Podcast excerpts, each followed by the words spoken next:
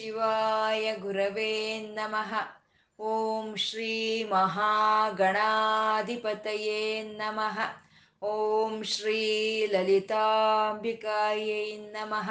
ವಾಗರ್ತಾವಿವ ಸಂಪೃತ್ತ, ವಾಗರ್ತ ಪ್ರತಿಪತ್ತಯೇ. ಜಗತಃ ಪಿತರ ವಂದೇ ಪಾರ್ವತಿ ಪರಮೇಶ್ವರೌ. ಗುರುಬ್ರಹ್ಮ, ಗುರುರ್ವಿಷ್ಣು, ಗುರುದೇವೋ ಮಹೇಶ್ವರಃ. ಗುರುರ್ ಸಾಕ್ಷಾತ್ ಪರಬ್ರಹ್ಮ ತಸ್ಮೈ ಶ್ರೀ ಗುರವೇ ನಮಃ ವ್ಯಾಸಾಯ ವಿಷ್ಣುರೂಪಾಯ ವ್ಯಾಸರೂಪಾಯ ವಿಷ್ಣವೇ श्रुतिस्मृतिपुराणानाम् आलयं करुणालयं नमामि भगवत्पादशङ्करं लोकशङ्करम् अज्ञानां जाह्नवीतीर्थं विद्यातीर्थं विवेकिनां सर्वेषां सुखदं तीर्थं भारतीतीर्थमाश्रये ಶಿವಾಯ ವಿಷ್ಣು ರೂಪಾಯ ಶಿವರೂಪಾಯ ವಿಷ್ಣವೇ. ಓಂ ನಮೋ ಭಗವತೆ ವಾಸುದೇವಾಯ. ಶ್ರೀಮಾತ್ರೇ ನಮಃ. ನಾಮ ರೂಪರಹಿತವಾದ ಚೈತನ್ಯವನ್ನು ನಾವು ವಿಷ್ಣು ಸಹಸ್ರನಾಮದಲ್ಲಿ ನಾರಾಯಣ ಬ್ರಹ್ಮ ಅಂತ ಉಪಾಸನೆ ಮಾಡ್ತಾ ಇದ್ದೀವಿ. ಸಾವಿರ ನಾಮಗಳು ಒಬ್ಬಂದೇ, ಸಾವಿರ ರೂಪಗಳು ಒಬ್ಬಂದೇ ಆದ ಪರಮಾತ್ಮಂದು. ಆ ಭಗವಂತನಲ್ಲಿ ಏನು ಗುಣಗಳು ಇದೆಯೋ ಅವನ್ನ ನಾವಿಲ್ಲಿ ನಾಮಗಳನ್ನಾಗಿ ಹೇಳ್ಕೊಳ್ತಾ ಇದ್ದೀವಿ. ಪರಮಾತ್ಮ ಜೀವ ಅಂತಂದ್ರು.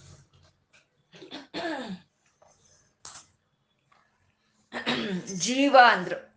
ಅಂದ್ರೆ ನಮಗೆ ಕಾಣಿಸ್ತಾ ಇರೋದು ಯಾವ್ಯಾವ ಜೀವಂತವಾಗಿ ಇದೆಯೋ ಯಾವ್ಯಾವ್ದು ಬದುಕಿ ಇದೆಯೋ ಅದ್ರ ಅದ್ ಅದೆಲ್ಲ ಅದರೊಳಗಿರೋ ಜೀವ ಚೈತನ್ಯದಿಂದ ಅದು ಬದುಕಿದೆ ಅಂತ. ಆ ಜೀವ ಅನ್ನೋದು ಇರೋದ್ರಿಂದ ಅವು ಪ್ರತಿಯೊಂದು ಜೀವಿಸಿ ಇದೆ, ಒಂದು ಬದುಕಿ ಇದೆ ಅಂತ. ಆ ಜೀವ ಚೈತನ್ಯದ ರೂಪದಲ್ಲಿ ಇರೋಂಥ ನಾರಾಯಣ ಅವನು ಜೀವ ಅಂತ ಹೇಳಿದ್ರು. ಹಾಗೆ ಜೀವ ರೂಪದಲ್ಲಿ ಎಲ್ಲ ಒಂದು ಪ್ರಾಣಿಗಳಲ್ಲಿ ಇರೋ ಅಂತ ಜೀವ ಚೈತನ್ಯ ಏನ್ ಮಾಡ್ತಾ ಇದೆ, ಆ ಜೀವ ಏನ್ ಮಾಡ್ತಾ ಇದೆ ಅಂದ್ರೆ ವಿನಯತಾ ಸಾಕ್ಷಿ ಅಂದ್ರು ಅಂದ್ರೆ ವಿನಯತ ಅಂದ್ರೆ ಕದಲ್ಸೋದು. ಯಾವಾಗ್ಲಿದ್ರು ಜೀವ ಅನ್ನೋದು ಇದ್ರೇನೆ ನಮ್ಮ ಒಳಗಡೆ ಕದಲಿಕೆ ಅನ್ನೋದು ಇರುತ್ತೆ, ಸಂಚಲನ ಅನ್ನೋದು ಇರುತ್ತೆ. ಹಾಗೆ ಪ್ರಕೃತಿಯಲ್ಲಿ ಯಾವ ಪ್ರಾಣಿನೇ ಆಗ್ಬೋದು, ಜೀವ ಇರೋಂಥ ಯಾವುದೇ ಪ್ರಾಣಿ ಆಗ್ಬೋದು, ಅದರಲ್ಲಿ ಒಂದು ಕದಲಿಕೆ, ಒಂದು ಚಲನ ಅನ್ನೋದು ಇರುತ್ತೆ. ಆ ರೀತಿ ಜೀವ ಚೈತನ್ಯದ ರೂಪದಲ್ಲಿ ಎಲ್ಲರ ಒಳಗೆ ವ್ಯಾಪಿಸ್ಕೊಂಡಿರೋ ಅಂತ ಆ ಜೀವ ಆದ ಪರಮಾತ್ಮ ಎಲ್ಲ ಜೀವಿಗಳಲ್ಲ ಆ ಚಲನವನ್ನು ತರ್ತಾ ಇದ್ದಾನೆ ಅಂತ, ವಿನಯತ ಅಂತ.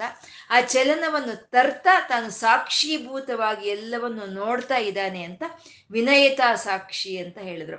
ಅಂದ್ರೆ ಆ ರೀತಿಯ ಜೀವದ ಜೀವ ಚೈತನ್ಯದ ರೂಪದಲ್ಲಿ ಎಲ್ಲ ಪ್ರಾಣಿಗಳಲ್ಲಿ ವ್ಯಾಪಿಸ್ಕೊಂಡಿರುವಂತ ಪರಮಾತ್ಮ, ಅಂದ್ರೆ ಇವಾಗ ಯಂತ್ರಗಳಲ್ಲಿ ವಿದ್ಯುತ್ ಶಕ್ತಿ ವ್ಯಾಪಿಸ್ಕೊಂಡು ಆ ಯಂತ್ರಗಳನ್ನೆಲ್ಲ ಕದಲ್ಸುತ್ತೆ. ಆ ರೀತಿ ಜೀವ ಚೈತನ್ಯದ ರೂಪದಲ್ಲಿ ಎಲ್ಲಾ ಜೀವಿಗಳಲ್ಲಿ ವ್ಯಾಪಿಸ್ಕೊಂಡು ಆ ಚಲನವನ್ನು ತರ್ತಾ ಇರೋ ಅಂತ ಜೀವ, ಅದು ಸಾಕ್ಷೀಭೂತವಾಗಿ ಎಲ್ಲವನ್ನು ನೋಡ್ತಾ ಇದೆ ಅಂತ, ಎಲ್ಲವನ್ನು ತನ್ನ ನೋಡ್ತಾ ಇದೆ ಅಂತ. ದೇಹದಿಂದ ದೇಹಗೆ ಬದಲಾಗುವಂತ ಜೀವ ಚೈತನ್ಯವನ್ನ ವಿನಯತ ಅಂತ ಅಂದ್ರೆ ಸಾಕ್ಷೀಭೂತವಾಗಿ ನೋಡ್ತಾ ಇರುವಂತ ಪರಮಾತ್ಮನನ್ನ ಸಾಕ್ಷಿ ಅಂತ ಎರಡನ್ನು ಜೀವಾತ್ಮವನ್ನ, ಪರಮಾತ್ಮವನ್ನ ಎರಡನ್ನೂ ಹೇಳೋ ಅಂತ ಒಂದು ನಾಮವೇ ವಿನಯತಾ ಸಾಕ್ಷಿ ಅಂತ.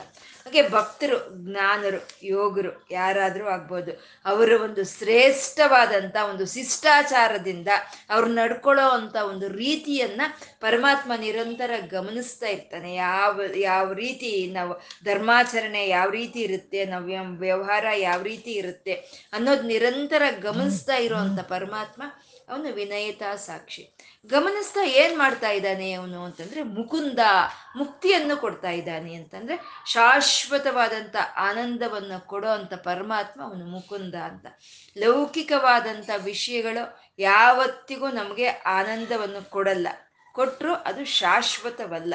ಅದೇ ಅಲೌಕಿಕವಾದಂಥ ಪರಮಾತ್ಮನಿಂದ ಸಿಕ್ಕುವಂಥ ಒಂದು ಆನಂದವೇ ನಮಗೆ ಶಾಶ್ವತ, ಅದೇ ಸತ್ಯವಾದಂಥ ಆನಂದ, ಅದೇ ಮುಕ್ತಿ ಅಂತ ಹೇಳುವಂಥದ್ದು. ಅಂಥ ಮುಕ್ತಿಯನ್ನು ಕೊಡೋ ಅಂಥ ಪರಾಕ್ರಮ ಇರುವಂಥ ಪರಮಾತ್ಮ ಅಮಿತ ವಿಕ್ರಮ ಅಂತ ಹೇಳಿದರು. ಅಂದರೆ ಮುಕ್ತಿ ಅನ್ನೋದು ಯಾ, ಅದು ಕೊಡೋದಕ್ಕೆ ಸಾಧ್ಯ ಇರೋವಂಥದ್ದು ಪರಬ್ರಹ್ಮನಿಗೆ ಮಾತ್ರನೇ ಸಾಧ್ಯ ಇರೋದು. ಇವಾಗ ಸೂರ್ಯ ಅಂತಂದರೆ ಒಂದು ಜ್ಞಾನವನ್ನು ಕೊಡ್ತಾನೆ, ಇಂದ್ರ ಅಂದರೆ ಮಳೆಯನ್ನು ಕೊಡ್ತಾನೆ. ಆ ರೀತಿ ವಿಷ್ಣು ಅಂದಾಗ ಐಶ್ವರ್ಯಗಳನ್ನು ಕೊಡ್ತಾನೆ. ಆದರೆ ನಮಗೆ ಈ ಲೌಕಿಕವಾದ ವಸ್ತುಗಳನ್ನ ಬಿಟ್ಟು ಶಾಶ್ವತವಾದಂಥ ಆನಂದವನ್ನು ಕೊಡಬೇಕು ಅಂದರೆ ಅದಕ್ಕೆ ಸರಿಯಾದಂಥ ಒಂದು ಶಕ್ತಿ, ಸಮರ್ಥತೆ ಇರೋಂಥ ಪರಮಾತ್ಮ ಅಮಿತ ವಿಕ್ರಮಃ ಅಂತಂದ್ರು. ಅಮಿತ ವಿಕ್ರಮಃ ಅಂತ ಹೇಳೋದ್ರಲ್ಲಿ ಪರಮಾತ್ಮ ಮೂರು ಲೋಕಗಳಲ್ಲಿ ವ್ಯಾಪಿಸ್ಕೊಂಡಿದ್ದಾನೆ ಅಂತ ಅವನ ವ್ಯಾಪಕ ಶಕ್ತಿಯನ್ನು ತೋರಿಸ್ತಾ ಇರೋವಂಥದ್ದೇ ಅಮಿತ ವಿಕ್ರಮ ಅಂತ. ಅಂಬೋನಿಧಿಹಿ ಅಂತಂದ್ರು. ಅಂಬೋನಿಧಿ ಅಂಬಸ್ ಅಂದ್ರೆ ನೀರು. ಆ ನೀರಕ್ಕೆ ನಿಧಿಯಾಗಿ ಇರುವಂತ ಪರಮಾತ್ಮ ಅಂಬೋನಿಧಿಹಿ ಅಂತಂದ್ರು. ಅಂದ್ರೆ ಅಂಬಹ ಅನ್ನೋ ಒಂದು ಪದ ಇಲ್ಲಿ ಸಮುದ್ರಕ್ಕೂ ಹೇಳ್ತಾರೆ, ಅಲ್ಲಿ ಆಕಾಶಕ್ಕೂ ಹೇಳ್ತಾರೆ. ಸಮುದ್ರ ಭೂಮಿ ಮೇಲೆ ಬಿದ್ದಂತ ನದಿಗೆ ನೀರಿಗೆ ಅಂಥದ್ದು ಸಮುದ್ರವಾದ್ರೆ ಆ ಸಮುದ್ರಕ್ಕೆ ನೀರು ತರಿಸ್ಕೊಡೋ ಅಂತ ಒಂದು ಮೋಡಗಳಿಂದ ಕೂಡಿರೋ ಆಕಾಶ ಅದು ಜಲನಿಧಿ ಅಂತ ಹೇಳ್ತಾ ಅಲ್ಲಿ ಆಕಾಶಕ್ಕೂ ಇಲ್ಲಿ ಸಮುದ್ರಕ್ಕೂ ಯಾರು ನಿಧಿಯಾಗಿ ಇದ್ದಾರೋ ಅವನು ಅಂಬೋ ನಿಧಿ ಅಂತಂದ್ರು. ಅಂಬೋ, ಅಂಬಸ್ ಅಂತಂದ್ರೆ ದೇವತೆಯರು, ಮನುಷ್ಯರು, ಪಿತೃದೇವತೆಯರು, ರಾಕ್ಷಸರು, ಇವ್ರನ್ನೆಲ್ಲ ಅಂಬಸ್ ಅಂತ ಹೇಳ್ತಾರೆ. ಅಂದ್ರೆ ಇವ್ರಿಗೆಲ್ಲ ನಿಧಿ ಪರಮಾತ್ಮ ಅಂದ್ರೆ ಭೂಮಿಯಿಂದ ಆಕಾಶದವರೆಗೂ ಮತ್ತೆ ಸಮಸ್ತ ಪ್ರಾಣಿ ಕೋಟಿಗೂ ಯಾರು ಆಧಾರನ ಅವನೇ ಅಂಬೋನಿಧಿ ಅಂತ ಹೇಳ್ತಾ ಅನಂತಾತ್ಮ ಅಂತಂದ್ರು. ಅನಂತವಾದ ಆ ಒಂದು ಪ್ರಾಣಿಗಳಲ್ಲಿ ಒಂದು ಆತ್ಮ ರೂಪದಲ್ಲಿ ವ್ಯಾಪಿಸ್ಕೊಂಡಿರುವಂಥ ಪರಮಾತ್ಮ ಅನಂತಾತ್ಮ ಅಂತಂದ್ರು. ಅಂದ್ರೆ ಆತ್ಮ ಚೈತನ್ಯ ಅನ್ನೋದು ಯಾವತ್ತಿಗೂ ಅದು ನಾಶವಾಗಿ ಹೋಗೋದಿಲ್ಲ. ಅದು ಶಾಶ್ವತವಾಗಿ ಉಳಿಯೋ ಅಂಥದ್ದು ಅಂತ ಅನಂತಾತ್ಮ ಅಂತಂದ್ರು. ಅನಂತ ಅಂತ ಯಾವಾಗ ಬರುತ್ತೆ ಅಂದ್ರೆ ಆರಂಭ ಇದ್ದಾಗ ಅಂತ ಅನ್ನೋದು ಬರುತ್ತೆ. ಆರಂಭ ಇಲ್ಲ ಅಂದಮೇಲೆ ಅಂತ ಎಲ್ಲಿ ಬರುತ್ತೆ? ಹಾಗೆ ಪರಮಾತ್ಮ ಹುಟ್ಟಿರೋನು ಅಲ್ಲ, ಹೋಗೋನು ಅಲ್ಲ, ಶಾಶ್ವತನೋ ಅಂತ ಹೇಳೋದಕ್ಕೆ ಪರಮ ಅನಂತಾತ್ಮ ಅಂತಂದ್ರು. ಅಂದ್ರೆ ನಮ್ಮ ಶರೀರದಲ್ಲಿ ಇರುವಂತ ಈ ಜೀವ ಚೈತನ್ಯ, ಈ ಆತ್ಮ ಸ್ವರೂಪ, ಈ ಆತ್ಮ ಚೈತನ್ಯ ಯಾವತ್ತಿಗೂ ನಶಿಸಿ ಹೋಗೋದಿಲ್ಲ ಅಂತ ಅನಂತಾತ್ಮ ಅಂತ ಹೇಳ್ತಾ ಮಹೋದ ದಿಶಯೋಹೋ ಅಂತ ಅಂದ್ರು ಅದಿ ಅಂತಂದ್ರೆ ಸಮುದ್ರ, ಶಯ ಅಂದ್ರೆ ಮಲಗಿರೋದು. ಆ ಮಹಾ ಸಮುದ್ರದ ಮೇಲೆ ಮಲಗಿರೋ ಅಂತ ಆದಿಶೇಷನಾದ ಅಂತ ಆ ನಾರಾಯಣನ ಒಂದು ಧ್ಯಾನವನ್ನು ತರ್ತಾ ಇದ್ದಾರೆ. ಆದಿ ಅಂದ್ರೆ ಆದಿಯಲ್ಲಿ ಇದ್ದಂಥವ್ರು. ಶೇಷ ಅಂದ್ರೆ ಎಲ್ಲವೂ ಲೈವ್ ಆಗಿ ಹೋದ್ರೂ ಶೇಷವಾಗಿ ಅಂದ್ರೆ ಬ್ಯಾಲೆನ್ಸ್ ಅಂತ ಹೇಳ್ತೀವಲ್ವ? ಎಲ್ಲವೂ ಹೊರಟೋದ್ರು ಬ್ಯಾಲೆನ್ಸ್ ಆಗಿ ಶೇಷವಾಗಿ ಏನು ಉಳಿಯುತ್ತೋ ಆ ಪರತತ್ವವೇ ಆದಿಶೇಷ ಅವನೇ ಅನಂತನು, ಆರಂಭ ಇಲ್ದಲೇ ಇರುವಂತ ಅನಂತನು. ಅವನು ನದಿಯ ಒಂದು ಸಮುದ್ರದ ಮೇಲೆ ಮಲಗಿದಾನೆ ಅಂತಂದ್ರೆ ಈ ಜೀವನಕ್ಕೆ, ಈ ಜೀವಕ್ಕೆ ನೀರೇ ಅತ್ಯಂತ ಪ್ರಧಾನವಾಗಿರುವಂತಹದ್ದು ಅಂತ ಪರಮಾತ್ಮ ಮಹೋದ ದಿಶಯೋಹೋ ಅಂತ ಅಂದ್ರು. ಹಂಗೆ ಆ ಜಲದ ಮೇಲೆ ತನ್ನ ಅಧಿಷ್ಠಾನವಾಗಿ ಇದ್ದಾನೆ ಅಂತ.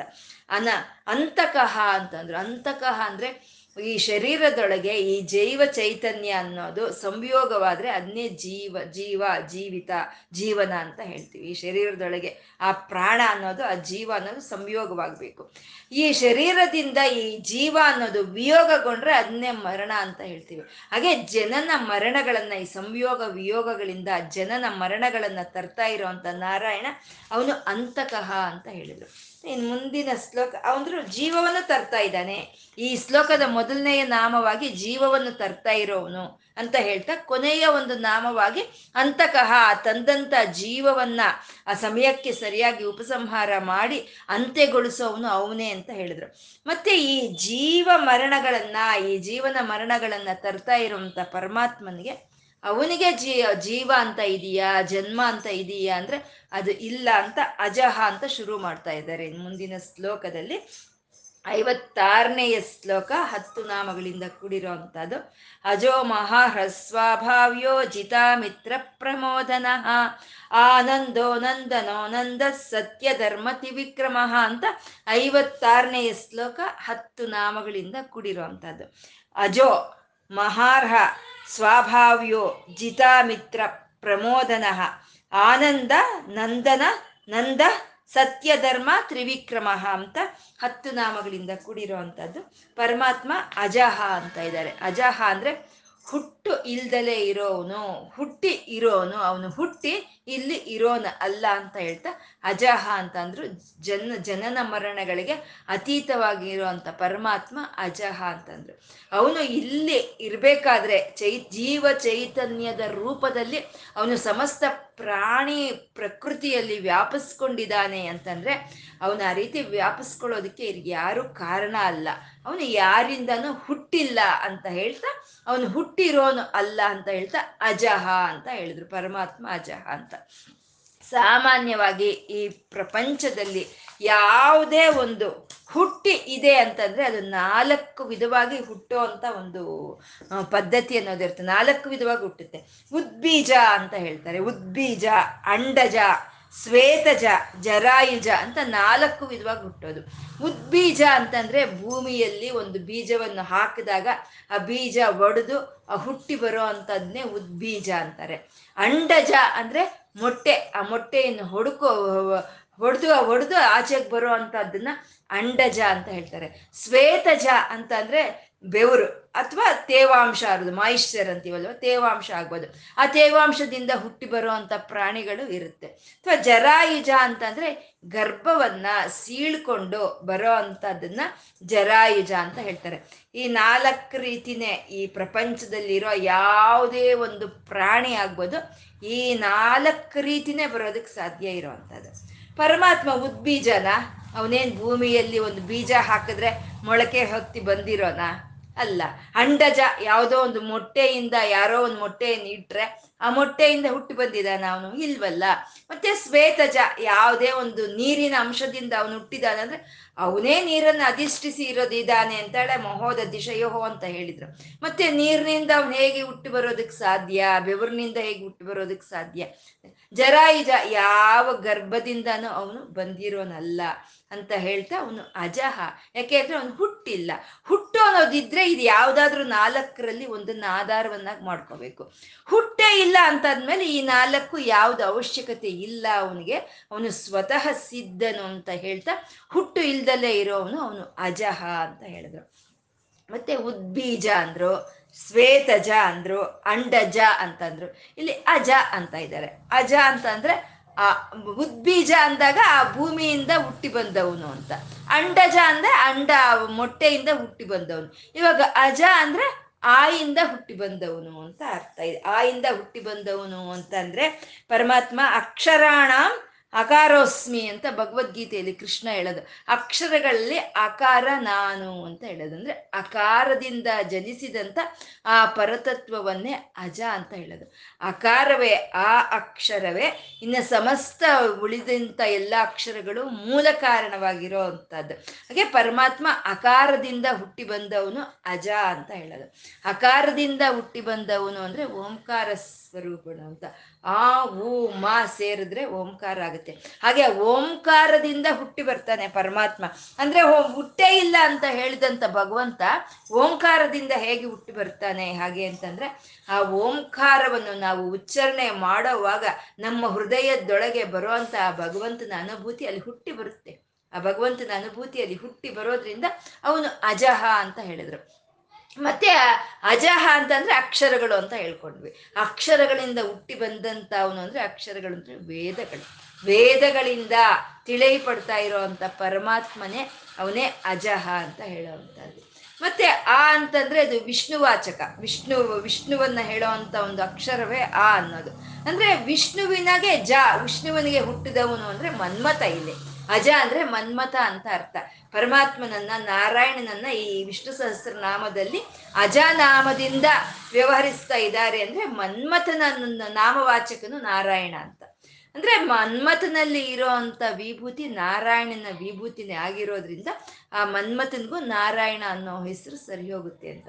ಪರಮಾತ್ಮನ್ಗೆ ಏನಿದು ಮನ್ಮಥನ ಹೆಸರಿಂದ ಇಲ್ಲಿ ನಾರಾಯಣನನ್ನು ಸ್ತುತಿಸ್ತಾ ಇದ್ದಾರಾ ಅಂದ್ರೆ ಸಾವಿರ ನಾಮಗಳು ಅವಂದೇ, ಸಾವಿರ ರೂಪಗಳು ಅವಂದೇ. ಯಾವ ರೂಪವಾದ್ರೂ ಸರಿ ಅದು ಭಗವಂತನ ರೂಪವೇ. ಯಾವ ನಾಮವಾದ್ರೂ ಸರಿ ಭಗವಂತನ ನಾಮವೇ ಅಂತ ಹೇಳ್ತಾ ಅವನು ಅಜಹ ಅಂತ ಹೇಳಿದ್ರು. ಆ ಅಜಹ ಆದಂತ ಪರಮಾತ್ಮ ಅವನು ಮಹಾರ್ಹ ಅಂತ ಇದ್ದಾರೆ, ಮಹಾರ್ಹ.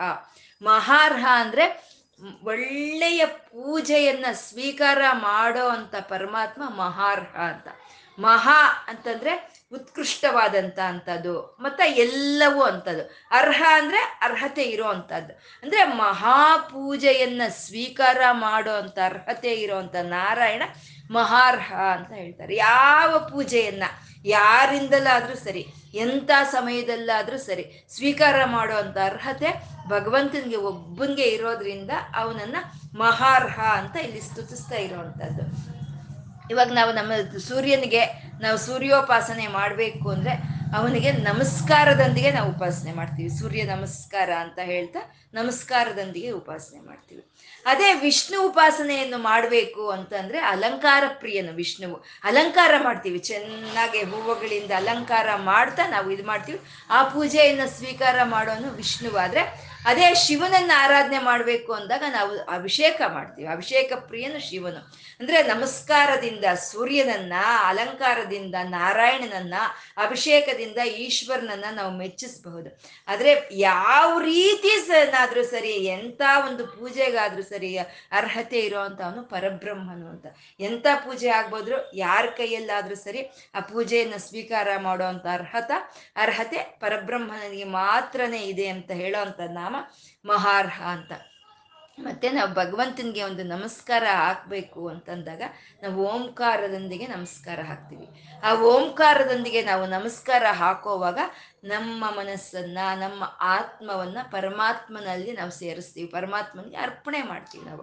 ಅಂದ್ರೆ ನಮ್ಮ ಆತ್ಮವನ್ನ ಪರಮಾತ್ಮನಿಗೆ ಅರ್ಪಣೆ ಮಾಡೋದೇ ಮಹಾಪೂಜೆ ಅಂತ ಹೇಳೋದು. ನಾವು ಏನು ಹಣ್ಣು ಕೊಡ್ಬೋದು, ಏನು ಕಾಯಿ ಕೊಡ್ಬೋದು, ಏನು ಅಭಿಷೇಕ ಮಾಡ್ಬೋದು, ಏನು ನಮಸ್ಕಾರ ಮಾಡ್ಬೋದು, ಏನು ಮಾಡಿದ್ರೆ ನಮ್ಮ ಆತ್ಮವನ್ನು ಪರಮಾತ್ಮನಿಗೆ ಇದು ನಿಂದು ಅಂತ ನಾವು ಸಮರ್ಪಣೆ ಮಾಡೋ ಅಂಥದ್ದೇ ಅದೇ ಮಹಾಪೂಜೆ ಅಂತ ಹೇಳೋವಂಥದ್ದು ಈ ಆತ್ಮಾರ್ಪಣವನ್ನು ಸ್ವೀಕಾರ ಮಾಡೋ ಅಂಥ ಒಂದು ಅರ್ಹತೆ ಯಾರಿಗಿದೆ ಇದು? ಈ ಲೋಕದಲ್ಲಿ.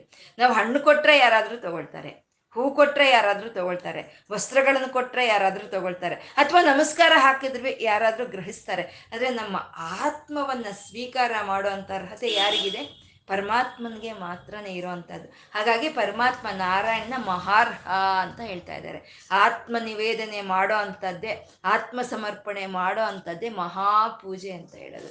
ಅಂಥ ಆತ್ಮವನ್ನು ಸಮರ್ಪಣೆ ಮಾಡಿಕೊಡೋ ಅಂಥ ಅರ್ಹತೆ ಇರುವಂಥ ಪರಮಾತ್ಮ ಮಹಾರ್ಹ ಅನ್ನೋದನ್ನ ಅನುಸರಿಸ್ಕೊಂಡೆ ಧರ್ಮರಾಯನು ಮುಂತಾದವರು ರಾಜಸೂಯ ಯಾಗ ಮಾಡೋವಾಗ ಶ್ರೀಕೃಷ್ಣನಿಗೆ ಆದಿ ಪೂಜೆಯನ್ನ ಮಾಡ್ತಾರೆ, ಶ್ರೇಷ್ಠವಾದ ಆದಿ ಪೂಜೆಯನ್ನ ಮಾಡ್ತಾರೆ.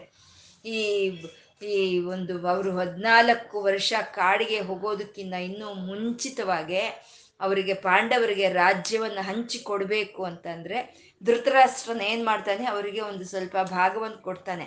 ಕೊಡೋವಾಗ ಏನು ಮಾಡ್ತಾನೆ? ಅರಣ್ಯವನ್ನು ಕೊಡ್ತಾನೆ. ಪಾಂಡವರಿಗೆ ಅರಣ್ಯವನ್ನು ಕೊಡ್ತಾನೆ. ಆ ಅರಣ್ಯವನ್ನು ಕೊಟ್ಟಾಗ ಕೃಷ್ಣನ ಒಂದು ಮಾರ್ಗದರ್ಶನದಿಂದ ಅವರು ಆ ಅರಣ್ಯವನ್ನ ಒಂದು ನಗರವನ್ನಾಗಿ ಅವರು ಬದಲಾಯಿಸ್ಕೊಳ್ತಾರೆ. ಅದನ್ನೇ ಇಂದ್ರಪ್ರಸ್ಥ ಅಂತ ಕರೀತಾರೆ. ಅವ್ರ ರಾಜ್ಯವನ್ನ ಇಂದ್ರಪ್ರಸ್ಥ ಅಂತ ಕರೀತಾರೆ. ಆ ನಗರವನ್ನಾಗಿ ಏರ್ಪಾಟ್ ಮಾಡಿಕೊಂಡು ಅವರು ಹಸುತ್ತಾ ಇರೋ ಇರುವಂತ ರಾಜರನ್ನೆಲ್ಲ ಜಯಿಸ್ತಾರೆ. ಆ ಸುತ್ತ ಇರೋ ರಾಜರನ್ನೆಲ್ಲ ಜಯಿಸ್ತಾ ಅವ್ರನ್ನೆಲ್ಲ ಸಾಮಂತ ರಾಜರನ್ನಾಗಿ ಮಾಡ್ಕೊಳ್ತಾರೆ. ಅಂದ್ರೆ ಸಾಮಂತ ರಾಜರ ಆದ್ರೂ ಸುತ್ತ ಇರೋ ರಾಜ್ಯಗಳಲ್ಲಿ ಇರೋರೆಲ್ಲ ಸಾಮಂತ ರಾಜರಾದ್ರು ಅಂದ್ರೆ ಆ ಸಾಮಂತರಿಗೆಲ್ಲಾನು ಅಧಿಪತಿಯಾದಂಥ ರಾಜನನ್ನೇ ಚಕ್ರವರ್ತಿ ಅಂತ ಕರೆಯುವಂಥದ್ದು.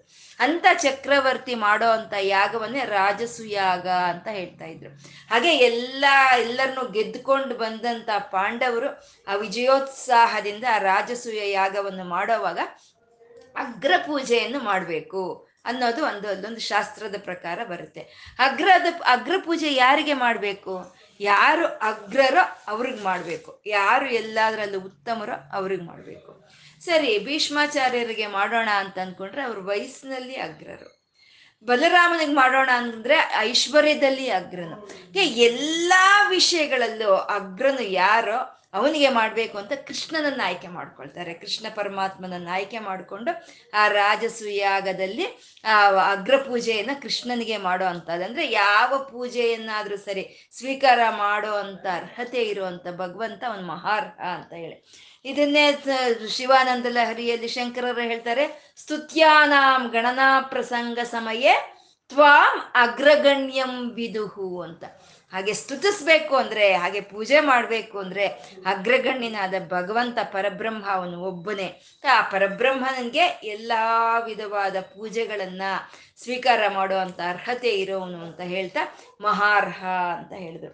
ಮಹಾರ್ಹ ಆದ ಪರಮಾತ್ಮ ಅವನು ಸ್ವಭಾವ್ಯ ಅಂತ ಹೇಳ್ತಾ ಇದ್ದಾರೆ ಸ್ವಭಾವ್ಯ ಅಂದ್ರೆ ಅಂದ್ರೆ ಅವನು ವ್ಯಾಪಿಸ್ಕೊಂಡಿದ್ದಾನೆ. ಮೂರು ಲೋಕಗಳಲ್ಲೂ ಎಲ್ಲ ಕಡೆ ಜೀವ ಚೈತನ್ಯದ ರೂಪದಲ್ಲಿ ತಾನು ವ್ಯಾಪಿಸ್ಕೊಂಡಿದ್ದಾನೆ. ಆದ್ರೆ ಆ ವ್ಯಾಪಿಸ್ಕೊಂಡಿರೋದಕ್ಕೂ ಯಾರು ಕಾರಣವಲ್ಲ, ಅವನು ಸ್ವಭಾವ ಸ್ವಭಾವ ಸಹಜ ಲಕ್ಷಣವಾಗಿ, ಅವನ ಸ್ವಭಾವವಾಗಿ ಅವನು ವ್ಯಾಪಿಸ್ಕೊಂಡಿದ್ದಾನೆ ಅಂತ. ಇಲ್ಲಿ ಸ್ವಭಾವ, ಪ್ರಭಾವ ಅನ್ನೋದು ಎರಡಿರುತ್ತೆ. ಸ್ವಭಾವ, ಪ್ರಭಾವ. ಸ್ವಭಾವ ಅಂದ್ರೆ ನಮ್ಮ ಸಹಜವಾದಂಥ ಲಕ್ಷಣವ ಸ್ವಭಾವ. ಪ್ರಭಾವ ಅಂದ್ರೆ ಬೇರೆಯವರಿಂದ ನಾವು ಪ್ರಭಾವಿತರಾಗೋ ಅಂಥದನ್ನ ಪ್ರಭಾವ ಅಂತ ಹೇಳ್ತಾರೆ. ಇವಾಗ ಈ ಭೂಮಿ ಮೇಲೆ ಇರೋ ಅಂಥ ಬೆಳಕು ಯಾವುದು? ಅದು ಸ್ವಭಾವ ಅಲ್ಲ. ಸಹಜವಾಗಿ ಭೂಮಿಗಿರೋ ಪ್ರಕಾಶ ಅಲ್ಲ. ಅದು ಸೂರ್ಯನಿಂದ ಪ್ರಭಾವಿತವಾಗಿ ಆ ಬೆಳಕನ್ನ ಈ ಭೂಮಿ ಕೊಡ್ತಾ ಇದೆ. ಅಂದ್ರೆ ಸೂರ್ಯನ ಸ್ವಭಾವ, ಈ ಭೂಮಿ ಮೇಲೆ ಇರೋ ಪ್ರಕಾಶ ಪ್ರಭಾವ ಅಂತ ಹೇಳೋದು. ಪರಮಾತ್ಮ ಯಾರ್ದೋ ಪ್ರಭಾವದಿಂದ ಅವನು ಇಲ್ಲಿ ವ್ಯಾಪಿಸ್ಕೊಂಡಿಲ್ಲ. ಯಾರೋ ಒಂದು ಶಕ್ತಿಯಿಂದ ಅವನು ಇಲ್ಲಿ ವ್ಯಾಪಿಸ್ಕೊಂಡಿಲ್ಲ ಅಂತ ಪರಮಾತ್ಮ ಸ್ವಭಾವ ಅಂತಂದ್ರು. ಸ್ವಭಾವವಾಗಿ ಪ್ರಕಾ ಒಂದು ಪ್ರಕಾಶಿಸುವಂತ ಒಂದು ಲಕ್ಷಣ. ಸ್ವಾಭಾವಿಕವಾಗಿ ಎಲ್ಲ ಕಡೆ ವ್ಯಾಪಿಸ್ಕೊಂಡಿರುವಂತ ಲಕ್ಷಣ ಇರುವಂತ ಪರಮಾತ್ಮ ಅವನು ಸ್ವಭಾವ ಅಂತ ಹೇಳಿದ್ರು. ಮತ್ತೆ ಸ್ವಭಾವ ಅಂತಂದ್ರೆ ಯೋಗರು ಜ್ಞಾನರು ಭಕ್ತರು ಆ ಹೃದಯದೊಳಗೆ ಆ ಭಗವಂತನ ಸ್ತುತಿಸ್ತಾ ಧ್ಯಾನಿಸ್ತಾ ಕೀರ್ತಿಸ್ತಾ ಇದ್ದಾಗ ಅವರು ಅವರ ಸ್ವಭಾವಕ್ಕೆ ಬರೋ ಅಂತ ಭಗವಂತನ ಒಂದು ಅನುಭೂತಿಯನ್ನೇ ಸ್ವಭಾವ ಅಂತ ಹೇಳಿದ್ರು. ಅದೇ ಸ್ವಭಾವ.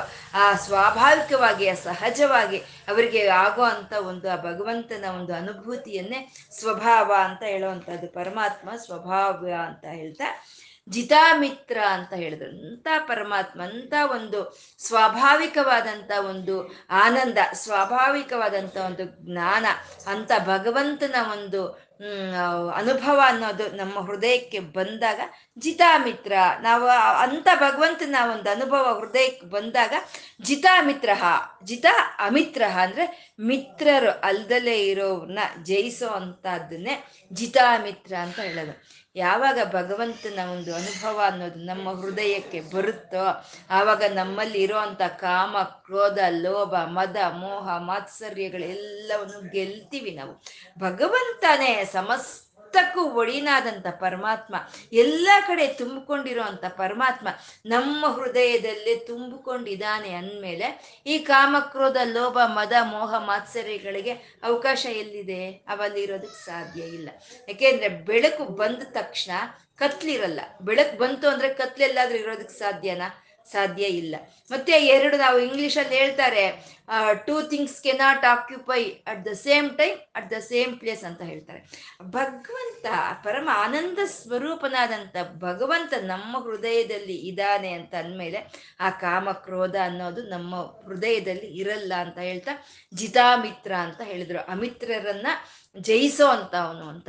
ಈ ಶರೀರಕ್ಕೆ ಒಂದು ಒಂದು ಅಶಾಂತಿಯನ್ನ ತಂದ್ಕೊಡುವಂಥ ಕಾಮ, ಕ್ರೋಧ, ಲೋಭ, ಮದ, ಮೋಹ, ಮಾತ್ಸರ್ಯಗಳು ಯಾವತ್ತಿದ್ರು ಅವಿ, ಅಮಿತ್ರರೇ. ಅವರು ಈ ಶರೀರಕ್ಕೆ ಮಿತ್ರರು ಅಲ್ಲ ಅಂತ.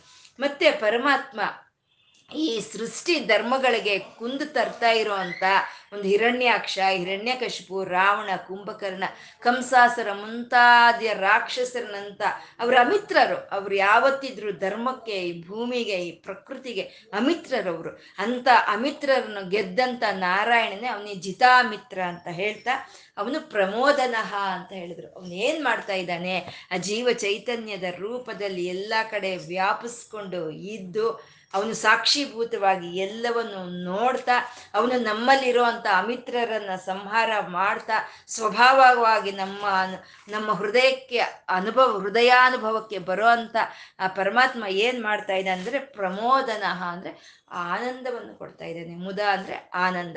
ಆ ಪ್ರಮೋದನ ಅತ್ಯುತ್ತಮವಾದಂಥ, ಉತ್ಕೃಷ್ಟವಾದಂಥ ಒಂದು, ಆ ಪರಮವಾದಂಥ ಆನಂದವನ್ನು ನಮ್ಮ ಹೃದಯಕ್ಕೆ ತಂದುಕೊಡೋ ಅಂಥವನೇ ಪ್ರಮೋದನ ಅಂತ ಹೇಳೋದು. ಪರಮಾತ್ಮ, ಸೂರ್ಯ, ಚಂದ್ರ, ಗ್ರಹ, ನಕ್ಷತ್ರ, ಸಸ್ಯ, ಬೆಟ್ಟ, ವನಗಳು ಈ ನದಿ ಸಮುದ್ರದ ರೂಪಗಳಲ್ಲೇ ಪರಮಾತ್ಮ ನಮಗೆ ಆನಂದವನ್ನು ಹಂಚಿಕೊಡ್ತಾ ಇದ್ದಾನೆ. ಈ ರೂಪದಲ್ಲಿ ಆನಂದವನ್ನು ಹಂಚಿಕೊಡ್ತಾ ಇದ್ದಾನೆ. ಇವಾಗ ನಾವು ಏನು ಮಾಡ್ತೀವಿ? ಸಾಮಾನ್ಯ ಒಂದು ಹಾಲ್ ಪ್ಲೇಟ್ ಅಂತ ಹಾಕ್ಕೊಂಡಿರ್ತೀವಿ. ಹಾಲಲ್ಲಿ ನಮ್ಮ ಲಿವಿಂಗ್ ರೂಮಲ್ಲಿ ಒಂದು ದೊಡ್ಡದಾದ ಒಂದು ಹಾಲ್ ಪ್ಲೇಟ್ ಹಾಕ್ಕೊಂಡಿರ್ತೀವಿ.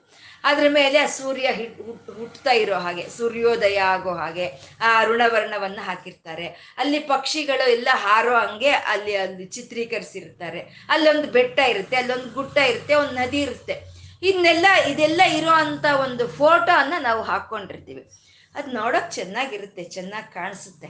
ಆದರೆ ಅದೇ ನಮ್ಗೆ ಆನಂದ ಕೊಡಲ್ಲ ಅಲ್ವಾ? ಅದು ನಮ್ಗೆ ಆನಂದ ಕೊಡಲ್ಲ ನೋಡೋದಕ್ಕೆ ಚೆನ್ನಾಗಿದೆ ಅನ್ಸುತ್ತ?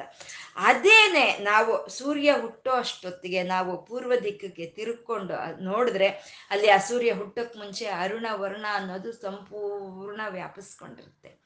ಆ ಪಕ್ಷಿಗಳು ಆ ಬೆಳಗ್ಗೆ ಆರು ಗಂಟೆ ಆ ಆ ಸಮಯದಲ್ಲಿ ಆ ಪಕ್ಷಿಗಳೆಲ್ಲ ಕಲರವ ಮಾಡ್ತಾ ಎಲ್ಲ ಓಡಾಡ್ತಾ ಇರುತ್ತೆ. ಪರಿಶುಭ್ರವಾಗಿರುತ್ತೆ ಆ ಪರಿಸರ ಅನ್ನೋದು. ಎಲ್ಲಿ ನೋಡಿದ್ರೆ ಆಹ್ಲಾದ ಅನ್ನೋದು ಇರುತ್ತೆ. ಅಲ್ಲಿ ನೋಡಿದ್ರೆ ನಮ್ಗೆ ಎಂತ ಆನಂದ ಆಗುತ್ತೆ ಅಲ್ವಾ? ಅದು ಸಹಜವಾದಂಥ ಆನಂದ. ಅಂತ ಆನಂದವನ್ನ ಪರಮಾತ್ಮ ನಮಗೆ ಕೊಡ್ತಾ ಇದ್ದಾನೆ. ಅವನೇ ಅವನೇ ಪ್ರಮೋದನಃ ಅಂತ ಆನಂದವನ್ನ ನಮ್ಮಲ್ಲಿ ಯಾರು ಪ್ರಚೋದನೆ ಮಾಡ್ತಾ ಇದ್ದಾನೋ ಅವನೇ ಪ್ರಮೋದನ ಅಂತ ಹೇಳೋದು. ಇವಾಗ ಒಂದು ಸಮಯ ನೀರು ಬರಲಿಲ್ಲ ಅಂತ ಇಟ್ಕೊಳ್ಳೋಣ ನಮಗೆ. ಒಂದು ಎಂಟು ದಿನ ನೀರು ಬರಲಿಲ್ಲ, ನೀರಿಗೆ ಒದ್ದಾಡಿದ್ವಿ ನಾವೇ ಅಂತ ಇಟ್ಕೊಳ್ಳೋಣ. ಆ ಎಂಟು ದಿನ ನೀರಿಗೆ ಒದ್ದಾಡಿ ಆದಮೇಲೆ ಆ ಒಂದು ದಿನ ಅದೃಷ್ಟವಶಾತ್ ನಮಗೆ ಆ ನೀರು ಬಂದರೆ ನಮಗೆ ಎಷ್ಟು ಸಂತೋಷ ಆಗುತ್ತೆ ಅಲ್ವಾ? ಅಂದರೆ ಎಂಟು ದಿನ ಇಲ್ದಲೆ ಇರೋ ನೀರು ಬಂದ್ರೇನೆ ನಮಗೆ ಸಂತೋಷ. ಆದ್ರೆ ನಿರಂತರ ನದಿ ರೂಪದಲ್ಲಿ ಹರಿತಾ ಇರುವಂತ ನದಿಯನ್ನ ನೋಡಿದ್ರೆ ನಮ್ಮಲ್ಲಿ ಎಂತ ಆನಂದ ಆಗಬೇಕು? ಅಂತ ಆನಂದವನ್ನ ನಮ್ಮ ಮನಸ್ಸಿನಲ್ಲಿ ಪ್ರಚೋದನೆ ಮಾಡ್ತಾ ಇರುವಂಥ ಭಗವಂತ ಅವನೇ ಪ್ರಮೋದನಃ ಅಂತ ಅಂತ ಆನಂದವನ್ನ ಈ ಪ್ರಕೃತಿ ಪ್ರಾಣಿಗಳಿಗೆ ಪರಮಾತ್ಮ ಹಂಚಿಕೊಟ್ಟಿದ್ದಾನೆ ಹಂಚಿಕೊಟ್ಟಿದ್ದಾನೆ. ಒಂದು ಒಂದು ಬಸ್ಸರಾಗಿರೋ ಅಂತ ಒಂದು ಗಿಡಗಳನ್ನ ನಾವು ತುಂಬಾ ನೋಡ್ಬಿಟ್ರೆ ನಮ್ಮ ಕಣ್ಣೆಲ್ಲ ತಣ್ಣಗಾಗುತ್ತೆ. ಅಂದ್ರೆ ನಮ್ಮ ಕಣ್ಣಿಗೆ ಅಂತ ಆನಂದ. ಒಂದು ಒಳ್ಳೆಯ ದೃಶ್ಯವನ್ನು ನೋಡಿದ್ರೆ ನಮ್ಮ ನೇತ್ರಗಳಿಗೆ ಆನಂದ.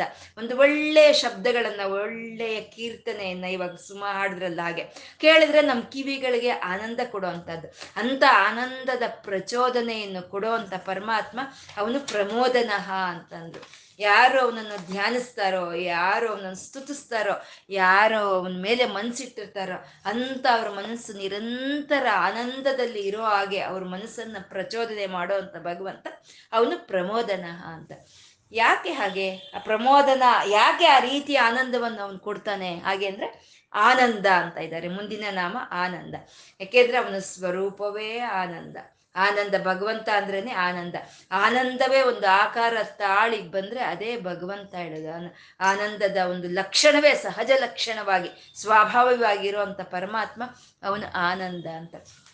ಯಾವಾಗಲೂ ನಮ್ಮಲ್ಲಿ ಏನಿದ್ರೆ ಅದನ್ನ ನಾವು ಹಂಚಿಕೊಡ್ತೀವಿ. ಏನಿದ್ರೆ ಅದು ಹಂಚಿಕೊಡ್ತೀವಿ. ನಮ್ಮಲ್ಲಿ ಒಂದು ಶಾಂತ ಚಿತ್ತತೆ ಇದ್ರೆ ನಮ್ಮ ಸುತ್ತು ಇರೋರ್ಗು ಆ ಶಾಂತ ಚಿತ್ತತೆಯನ್ನು ನಾವು ಕೊಡ್ತೀವಿ. ಇಲ್ಲ, ನಮ್ಮಲ್ಲಿ ಕ್ರೋಧ ಇತ್ತು ಅಂದ್ರೆ ನಮ್ಮನ್ನ ನೋಡಿ ನಾವು ಆ ಕ್ರೋಧವನ್ನೇ ಪ್ರಚೋದನೆ ಮಾಡ್ತೀವಿ. ಪರಮಾತ್ಮ ಆನಂದ ಸ್ವರೂಪನು ಇವಾಗ ಒಂದು ಹುಳಿ ಮಾವಿನಕಾಯಿಯನ್ನು ನೋಡಿದ್ವಿ ನಾವು ಅಂದ್ರೆ ಅದರಿಂದ ನಮ್ಮ ಒಂದು ಬಾಯಲ್ಲಿ ನೀರು ಬರುತ್ತೆ. ಯಾಕೆಂದ್ರೆ ಅದು ಲಕ್ಷಣ ಆಗಿರುತ್ತೆ. ಹಾಗೆ ಆನಂದವೇ ತನ್ನ ಲಕ್ಷಣವಾಗಿ ಇರೋ ಅಂತ ಆನಂದನು ಆ ರೀತಿ ಒಂದು ಸಹಜವಾದಂಥ ಆನಂದವನ್ನ ಈ ಪ್ರಾಣಿಗಳಿಗೆಲ್ಲ ಹಂಚಿಕೊಡ್ತಾ ಇದ್ದಾನೆ ಅಂತ ಅವನು ಆನಂದ ಅಂತಂದು ಈ ಲೌಕಿಕವಾಗಿ ಇರೋ ಆನಂದಗಳು ಯಾವುದು? ಅದು ಸ್ಥಿರವೂ ಅಲ್ಲ ಪರಿಪೂರ್ಣವೂ ಅಲ್ಲ. ಪರಮಾತ್ಮನಿಂದ ಬರ್ತಾ ಇರುವಂತ ಆನಂದ ಮಾತ್ರನೇ ಅದು ಪರಿಪೂರ್ಣವಾದಂಥ ಒಂದು ಆನಂದ. ಸಿಕ್ಕುತ್ತೆ, ಈ ಲೌಕಿಕವಾಗಿ ಆನಂದ ಇಲ್ಲ ಅಂತ ಅಲ್ಲ, ಈ ಲೌಕಿಕವಾದ ಆನಂದಕ್ಕೂ ಪರಮಾತ್ಮನೇ ಕಾರಣ. ಸಿಕ್ಕುತ್ತೆ, ಸಿಕ್ಕಲ್ಲ ಅಂತ ಅಲ್ಲ, ಸಿಕ್ಕುತ್ತೆ. ಆದ್ರೆ ಈ ಮನುಷ್ಯನಾಗಿ ಇದ್ಕೊಂಡು ನಾವು ಈ ಲೌಕಿಕವಾಗಿ ನಮ್ಗೆ ಸಿಕ್ಕೋ ಅಂತ ಒಂದು ಆನಂದಕ್ಕಿಂತ ಋಷಿಗೆ ಸಿಕ್ಕೋ ಅಂತ ಆನಂದ ನೂರು ಪಟ್ಟು ಜಾಸ್ತಿ. ನೂರು ಪಟ್ಟು, ಯಾಕೆಂದ್ರೆ ಅವನಲ್ಲಿ ವೈರಾಗ್ಯ ಇರುತ್ತೆ, ಜ್ಞಾನ ಇರುತ್ತೆ, ವೈರಾಗ್ಯ ಇರುತ್ತೆ. ಹಾಗೆ ಮನುಷ್ಯನಿಗೆ ಆಗುವಂತ ಆನಂದಕ್ಕಿಂತ ಋಷಿಗಾಗುವಂತ ಆನಂದ ನೂರು ಪಟ್ಟು ಜಾಸ್ತಿ. ಋಷಿಗಾಗುವಂತ ಆನಂದಕ್ಕಿಂತ ಪಿತೃದೇವತೆಗಳಿಗೆ ಆಗುವಂತ ಒಂದು ಆನಂದ ಅದು ಇನ್ನೂ ನೂರು ಪಟ್ಟು ಜಾಸ್ತಿನಂತೆ. ನನ್ನ ಪಿತೃದೇವತರಿಗಿಂತ ದೇವತೆಯರಿಗಾಗೋ ಆನಂದ ಅದು ಇನ್ನೂ ನೂರು ಪಟ್ಟು ಜಾಸ್ತಿ. ಹಾಗೆ ಈ ಗಂಧರ್ವ ಆನಂದ ಇಂದ್ರ ಆನಂದ ಬೃಹಸ್ಪತಿ ಆನಂದ, ಕೊನೆಗೆ ಚತುರ್ಮುಖ ಬ್ರಹ್ಮನ ಆನಂದ. ಹಾಗೆ ಒಂದಕ್ಕಿಂತ ಒಂದು ಒಂದಕ್ಕಿಂತ ಒಂದು ನೂರು ನೂರು ಪಟ್ಟು ಜಾಸ್ತಿ ಇರುವಂಥದ್ದು. ಚತುರ್ಮುಖ ಬ್ರಹ್ಮನಿಗಿಂತ, ಆ ಚತುರ್ಮುಖ ಚತುರ್ಮುಖ ಬ್ರಹ್ಮನಿಗೆ ಆಗುವಂಥ ಆನಂದಕ್ಕಿಂತ ನೂರು ಪಟ್ಟು ಜಾಸ್ತಿ ಆಗಿರುವಂಥದ್ದೇ ಪರಮಾನಂದ. ಅದೇ ಆ ಪರಮಾತ್ಮನ ನಮಗೆ ಪ್ರಚೋದನೆ ಮಾಡಿ, ಆ ಪ್ರಮೋದನ ಆಗಿ ಪ್ರಚೋದನೆ ಮಾಡಿ ಅವನು ನಮಗೆ ಕೊಡೋವಂಥ ಆನಂದ, ಅದು ಅಧಿಕವಾಗಿರೋವಂಥದ್ದು ಅಂತ ಅವನು ಆನಂದ ಆನಂದ ಸ್ವರೂಪನು ಅಂತ ಹೇಳ್ತಾ ನಂದನ ನಂದನ ಅಂತ ಹೇಳ್ತಾ ಇದ್ದಾರೆ. ನಂದನ ಅಂದ್ರೆ, ಆ, ಆನಂದವನ್ನ ವೃದ್ಧಿಪಡಿಸ್ತಾನೆ ವೃದ್ಧಿಪಡಿಸ್ತಾನೆ ಲೌಕಿಕವಾಗಿ ಯಾವುದೇ ಒಂದು ಆನಂದ ನಮ್ಗೆ ಸಿಕ್ಕಿದ್ರು, ಯಾವುದೇ ಒಂದು ಇದು ಸಿಕ್ಕಿದ್ರು, ಅದಿನ್ ಸಾಕು ಅನ್ಸುತ್ತೆ. ಬೇಕನ್ಸಲ್ಲ. ಸಾಕು ಇದು ಇನ್ನೆಷ್ಟು ದಿನ ಅಂತ ಅನ್ಸುತ್ತೆ. ಮತ್ತೆ ಅದರಿಂದ ಸಿಕ್ಕೋ ಅಂತ ಆನಂದವೂ ಅದು ಶಾಶ್ವತವಾಗಿರುವಂಥದ್ದಲ್ಲ ಆದರೆ ಈ ಆನಂದನ ನಮಗೆ ಕೊಡೋ ಅಂತ ಒಂದು ಆನಂದ ಅದು ವೃದ್ಧಿ ಆಗುತ್ತೆ ಹಾಗೆ ನಮ್ಮ ಆನಂದವನ್ನ ದಿನ ದಿನ ನಮ್ಗೆ ವೃದ್ಧಿ ಮಾಡೋ ಅಂತ ಪರತತ್ವವೇ ಅದೇ ನಂದನ ಅಂತ ಹೇಳಿದ್ದು ಅವನು ಒಬ್ಬ ಕೌಸಲ್ಯಗೆ ಒಬ್ಬ ಯಶೋದಗೆ ಉಪಾಸಕರು ಯಾರಿಗಾದ್ರೂ ಸರಿ, ಒಬ್ಬ ಮೀರಾಬಾಯಿ, ಒಬ್ಬ ಎಂ ಎಸ್ ಸುಬ್ಬಲಕ್ಷ್ಮಿ ಒಬ್ಬ ತ್ಯಾಗರಾಜರು ಇಂಥವ್ರಿಗೆಲ್ಲವ್ರಿಗೂ ಆ ಆನಂದವನ್ನು ವೃದ್ಧಿಪಡಿಸಿದಂಥ ಪರಮಾತ್ಮ ಅವನೇ ನಂದನ ಅಂತ ಹೇಳೋದು ಅವರಲ್ಲಿ ಅವರಲ್ಲಿ ಒಂದು ಆನಂದವನ್ನು ವೃದ್ಧಿಪಡಿಸ್ತಾ ಇರ್ತಾನೆ ಅಂತ ಆನಂದ ಅಂತಂದು ಇದು ಸಿದ್ಧಾವಸ್ಥೆಯಲ್ಲಿ ಸಿಕ್ಕೋ ಅಂತ ಒಂದು ಆನಂದವೇ, ಅದೇ ಶಾಶ್ವತವಾದಂಥ ಆನಂದ. ಸಿದ್ಧಾವಸ್ಥೆ ಅಂದ್ರೆ ಯಾವುದೋ ಒಂದಕ್ಕಾಗಿ ನಾವು ಸಾಧನೆ ಮಾಡ್ತಾ ಇರ್ತೀವಿ, ಸಾಧನೆ ಮಾಡ್ತಾ ಇರ್ತೀವಿ. ಆ ಸಾಧನೆ ಮಾಡೋವಾಗೂ ಅದರಲ್ಲಿ ನಮ್ಗೆ ಆನಂದ ಇದೆ, ಇಲ್ಲ ಅಂತಲ್ಲ. ಆ ಸಾಧನೆ ಮಾಡ್ತಾ ಮಾಡ್ತಾ ನಾವು ಆ ಸಿದ್ಧಿಯನ್ನ ಪಡ್ಕೊಂಡ್ವಾ, ಆವಾಗ ನಮ್ಗೆ ಸಿಕ್ಕೋ ಅಂತ ಒಂದು ಆನಂದವೇ, ಅದೇ ಶಾಶ್ವತವಾದಂಥ ಆನಂದ, ಅದೇ ಪರಿಪೂರ್ಣವಾದಂಥ ಆನಂದ. ಅಂತ ಸಿದ್ಧಿಗಳೆಲ್ಲ ತನ್ನ ಒಳಗೆ ಇದ್ದಂಥ ಪರಮಾತ್ಮ ಅವನು ನಂದ ಅಂತ ಹೇಳ್ತಾ ಇದ್ದಾರೆ, ಮುಂದಿನ ನಾಮ ನಂದ ಅಂತ. ಅಂದ್ರೆ ಯಾವ ವಿಧವಾದ ಸಂತೋಷವನ್ನಾದ್ರೂ ಸರಿ, ಯಾರಿಗಾದ್ರೂ ಸರಿ ಕೊಡೋ ಅಂತ ಒಂದು ಸಮರ್ಥತೆ, ಆ ಸಿದ್ಧಿ ಅನ್ನೋದು ಅವನ ಒಳಗೆ ಇದೆ ಅಂತ. ಇವಾಗ ಆಂಜನೇಯ ಸೇವೆಯನ್ನು ಮಾಡ್ತಾ ಮಾಡ್ತಾ ಮಾಡ್ತಾ ಆನಂದ, ಆನಂದವನ್ನು ಪಟ್ಕೊಂಡ, ಆನಂದವನ್ನು ಕೊಟ್ಟ. ಹಾಗೆ ಈ ಬಲಿಚಕ್ರವರ್ತಿ ತ್ಯಾಗವನ್ನು ಕೊಡ್ತಾ, ತ್ಯಾಗ ಮಾಡ್ತಾ ತನ್ನ ತಲೆಯನ್ನು ಬ, ತ್ಯಾಗ ಮಾಡ್ತಾ ತಾನು ಒಂದು ಆನಂದವನ್ನು ಪಟ್ಕೊಂಡ ಭಗವಂತನಿಗೆ ಆನಂದವನ್ನು ಕೊಟ್ಟ. ಹಾಗೆ ಅರ್ಜುನನ ಒಂದು ಒಂದು ಸ್ನೇಹ ಭಾವದಿಂದ ಹೀಗೆ ಒಂದು ಆನಂದವನ್ನು ಪಟ್ಕೊಂಡ ಆನಂದವನ್ನು ಕೊಟ್ಟರು ಆದರೆ ಪರಮಾತ್ಮ ಎಲ್ಲರಿಗೂ ಎಲ್ಲ ವಿಧವಾದಂಥ ಒಂದು ಆನಂದವನ್ನು ಕೊಡೋ ಅಂತ ಒಂದು ಸಿದ್ಧತೆಗಳು ಯಾರಲ್ಲಿತ್ತೋ ಅವನೇ ನಂದ ಅಂತ ಹೇಳೋ ಅಂಥದ್ದು ಪರಮಾತ್ಮ ಅವನು ಒಂದು ಸಂದೀಪನಿ ಮಗನನ್ನ ಒಂದು ಕಾಪಾಡಿ, ಆ ಗುರುಗಳಿಗೆ ಸೇವೆ ಮಾಡೋದ್ರಲ್ಲಿ ಆಗ್ಬೋದು, ಅಥವಾ ಒಂದು ಈ ಅರ್ಜುನನ್ನ ಕಾಪಾಡಿರೋ ಅಂತ ಒಂದು ಹಂತದಲ್ಲಿ ಆಗ್ಬೋದು, ಈ ಕುಚೇಲ ಇಂಥವ್ರಿಗೆ ಪ್ರೀತಿ ತೋರಿಸೋದಲ್ಲಾಗ್ಬೋದು ಎಲ್ಲದರಲ್ಲೂ ಯಾರಿಗೆ ಯಾವ ರೀತಿ ಬೇಕೋ ಆ ರೀತಿ ಆನಂದ ಕೊಡೋ ಅಂತ ಎಲ್ಲ ಸಿದ್ಧಗಳು, ಆ ಸಿದ್ಧಿಗಳು ಯಾರಲ್ಲಿ ಇತ್ತೋ ಅವನೇ ನಂದ ಅಂತ ಹೇಳೋದು. ಆ ನಂದ ಆನಂದ ಸ್ವರೂಪನಾದಂಥ ನಂದನ ಅವನೇ ಕೃಷ್ಣ ಅಂತ. ಕೃಷ್ಣನನ್ನ ನಂದ ಅಂತ ಕರೀತಾರೆ. ನಂದ ನಂದನ ಅಂತ ಕರೀತಾರೆ. ಆ ಆನಂದವನ್ನು ಕೊಡೋ ಅಂತ ಕೃಷ್ಣ ಪರಮಾತ್ಮ ಅವನೇ ನಂದ. ಅವನು ಕೊಡೋ ಅಂತ ಒಂದು ಆನಂದವೇ ಅದೇ ಶಾಶ್ವತವಾದಂತ ಒಂದು ಆನಂದ ಅಂತ ಹೇಳೋದು. ಆ ಭಗವಂತನ ಒಂದು ಇದು ಅನ್ನೋದು ಒಂದು ಮಹಾ ಸಮುದ್ರ ಇದ್ದಾಗೆ, ಆನಂದ ಅನ್ನೋದು ಮಹಾ ಸಮುದ್ರ ಇದ್ದಾಗೆ, ಭಗವಂತನ ಆನಂದ, ಪರಮಾನಂದ ಅನ್ನೋದು. ಆ ಸಮುದ್ರದಿಂದ ನಾವು ಒಂದು ತೊಟ್ಟನ್ನ ತಗೊಂಡು ಈ ಪ್ರಾಣಿಗಳು, ಈ ಪ್ರಕೃತಿ ಎಲ್ಲ ಆನಂದದಿಂದ ಇರೋ ಅಂಥದ್ದು. ಪರಮಾತ್ಮ ಅಂತ ಭಾಗ ಆನಂದ ಸ್ವರೂಪನಾದಂಥ ಪರಮಾತ್ಮ ಎಲ್ಲರ ಮನಸ್ಸಿಗೂ ಆ ಆನಂದವನ್ನು ಪ್ರಚೋದನೆ ಮಾಡ್ತಾ, ಆ ಎಲ್ಲರಿಗೂ ಆನಂದವನ್ನು ಹಂಚಿಕೊಡ್ತಾ ಇದ್ದಾನೆ. ಈ ಪ್ರಮೋದನ ಇಂದ ಹಿಡಿದು ಪ್ರಮೋದನ, ಆನಂದ, ನಂದ, ನಂದನ ಅನ್ನೋ ನಾಮಗಳಲ್ಲಿ ಆ ಪರಮಾತ್ಮನ ಆನಂದ ಆನಂದ ಸ್ವರೂಪವನ್ನು ತೋರಿಸ್ತಾ, ಆ ಪರಮಾತ್ಮ ಕೊಡುವಂಥ ಆನಂದ ಅಲೌಕಿಕವಾದಂಥ ಆನಂದವಾಗ್ಬೋದು ಅಲೌಕಿಕವಾದಂಥ ಆನಂದವಾಗ್ಬೋದು, ಎರಡಕ್ಕೂ ಅವನೇ ಕಾರಣ ಅಂತ ತೋರಿಸ್ತಾ ಇರುವಂಥ ನಾಮಗಳು ಇವ ಆನಂದ ಆನಂದ ಯಾಕೆ ಆ ರೀತಿ ಆನಂದ ಸ್ವರೂಪನಾಗಿ ಅವನಿದ್ದಾನೆ? ಆ ಆನಂದವನ್ನು ಅವನು ಯಾಕೆ ಹಂಚಿಕೊಡ್ತಾ ಇದ್ದಾನೆ ಅಂತಂದ್ರೆ ಸತ್ಯ ಧರ್ಮ ಅಂತ ಹೇಳಿದ್ರು. ಪರಮ ಸತ್ಯ ಧರ್ಮ ಅಂತ.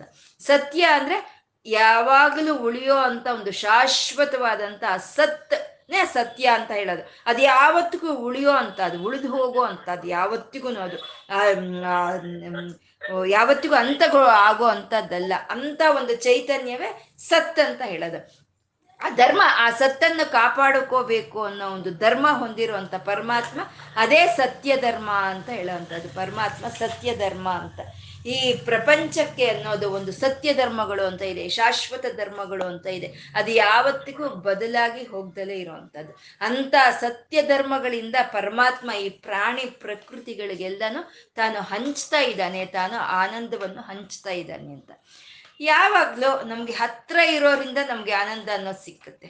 ಎಲ್ಲೋ ದೂರ ಇರೋದ್ರಿಂದ ನಮಗೆ ಆನಂದ ಅನ್ನೋದು ಸಿಕ್ಕೋದು ಅಂತ ಸುಲಭವಾದ ಮಾತಲ್ಲ. ನಮ್ಗೆ ಹತ್ರ ಯಾರು ಇರ್ತಾರೋ ಅವರಿಂದ ನಮ್ಗೆ ಆನಂದ ಸಿಕ್ಕುತ್ತೆ.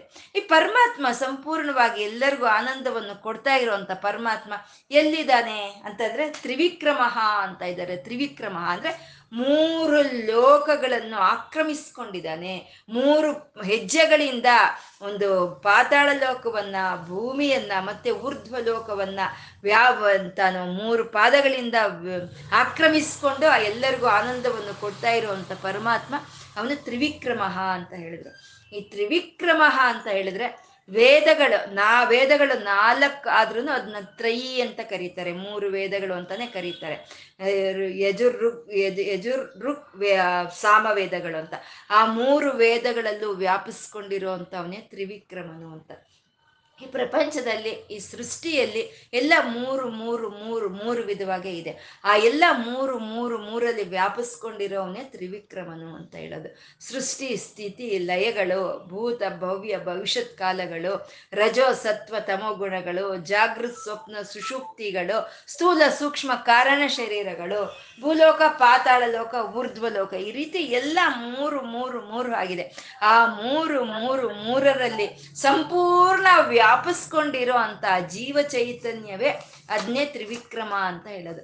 ಆ ರೀತಿ ವ್ಯಾಪಿಸ್ಕೊಂಡಿರುವಂತ ಪರಮಾತ್ಮ ಅವನೇ ಜನನ ಮರಣಗಳನ್ನ ಕೊಡ್ತಾ ಇದ್ದಾನೆ, ಆ ಸಂಯೋಗ ವಿಯೋಗಗಳನ್ನ ಕೊಡ್ತಾ ಇದ್ದಾನೆ. ಆದ್ರೆ ಅವನಿಗೆ ಜನ್ಮ ಅಂತ ಇಲ್ಲ, ಅವನು ಹುಟ್ಟಿರೋನಲ್ಲ ಅಂತ ಅಜಹ ಅಂತ ಹೇಳಿದ್ರು. ಅದು ಸ್ವಯಂ ಸಿದ್ಧನಾಗಿದ್ದಾನೆ. ಅವನು ಯಾರಿಂದನೋ ಅವನು ಹುಟ್ಟಿ ಬಂದಿರೋನಲ್ಲ ಅಂತ ಅಜಹ ಅಂತ ಅವನೇ ಯಾವತ್ತಿಗೂ ಆರಂಭ ಅಂತ ಇಲ್ದಲೇ ಇರೋ ಅಂತ ಅಂತ ಇಲ್ದಲೇ ಇರೋ ಆ ಅಜನೇ ಎಲ್ಲಾ ವಿಧವಾದ ಪೂಜೆಗಳನ್ನ ಸ್ವೀಕಾರ ಮಾಡೋದಕ್ಕೆ ಅರ್ಹತೆ ಇರೋವನು ಅಂತ ಮಹಾರ್ಹ ಅಂತ ಹೇಳ್ತಾ ಸ್ವಾಭಾವ್ಯ. ಸಹಜವಾಗಿ ಸಹಜವಾಗಿ ಅವನು ವ್ಯಾಪಿಸ್ಕೊಂಡಿದ್ದಾನೆ.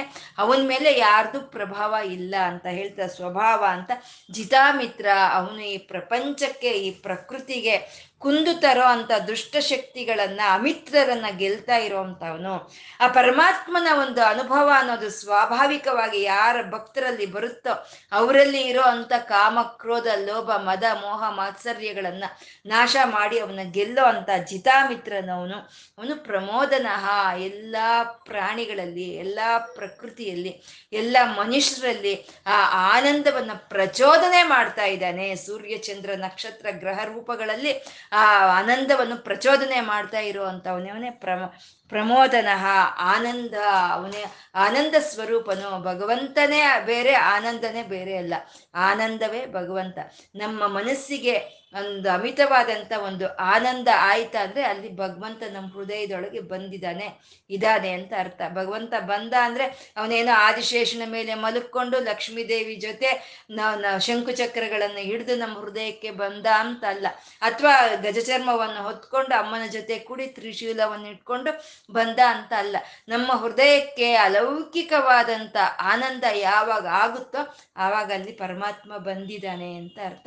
ಆ ರೀತಿ ನಮ್ಮ ಮನಸ್ಸಿಗೆ ಆನಂದವನ್ನು ಪ್ರಚೋದನೆ ಮಾಡೋ ಅಂತ ಪ್ರಮೋದನನು ಆನಂದ ಸ್ವರೂಪವನ್ನು ಆ ಆನಂದ ಅನ್ನೋದು ಯಾವತ್ತೂ ವೃದ್ಧಿಯಾಗುತ್ತೆ ಈ ಲೌಕಿಕವಾಗಿ ಸಿಕ್ಕುವಂತ ಆನಂದಗಳು ಅದು ದಿನೇ ದಿನೇ ದಿನೇ ಕ್ಷೀಣವಾಗಿ ಹೋದ್ರೆ ಪರಮಾತ್ಮನಿಂದ ಸಿಕ್ಕೋ ಅಂತ ಒಂದು ಆನಂದ ಅನ್ನೋದು ದಿನ ದಿನ ದಿನ ದಿನ ವೃದ್ಧಿ ಆಗುತ್ತೆ ಅಂತ ಆನಂದನ ನಂದ ಅಂತ ಹೇಳ್ತಾ ಸತ್ಯ ಧರ್ಮ, ಅವನ ಒಂದು ಸತ್ಯವಾದಂಥ ಒಂದು ಶಾಶ್ವತವಾದಂಥ ಧರ್ಮಗಳಿಂದನೇ ಈ ರೀತಿ ಆನಂದವನ್ನ ಅವನು ಹಂಚುತ್ತಾ ಇದ್ದಾನೆ. ಅವನೇ ತ್ರಿವಿಕ್ರಮ ಅವನೇ ಎಲ್ಲಾ ಕಡೆ ವ್ಯಾಪಿಸ್ಕೊಂಡಿದ್ದು ಆ ಎಲ್ಲರಿಗೂ ಆ ಆನಂದವನ್ನು ಪ್ರಚೋದನೆ ಮಾಡ್ತಾ ಇದ್ದಾನೆ ಅಂತ ಹೇಳ್ಕೊಳ್ತಾ ಇವತ್ತು ನಾವೇನು ಹೇಳ್ಕೊಂಡಿದೀವೋ ಅದು ಆ ನಂದ ನಂದನಾದಂಥ ಆ ಸತ್ಯ ಧರ್ಮನಾದಂತ ತ್ರಿವಿಕ್ರಮನಿಗೆ ಅರ್ಪಣೆ ಮಾಡಿಕೊಳ್ಳೋಣ. ಲಕ್ಷ್ಮೀನಾರಾಯಣರಿಗೆ ನತಿರಿಯಂ ನನ್ನ ಈ ನಮಸ್ಕಾರವನ್ನು ಸ್ವೀಕಾರ ಮಾಡು ತಂದೆ ಅಂತ ಕೇಳ್ಕೊಳ್ತಾ ಸರ್ವಂ ಶ್ರೀ ಲಲಿತಾರ್ಪಣ ಮಸ್ತು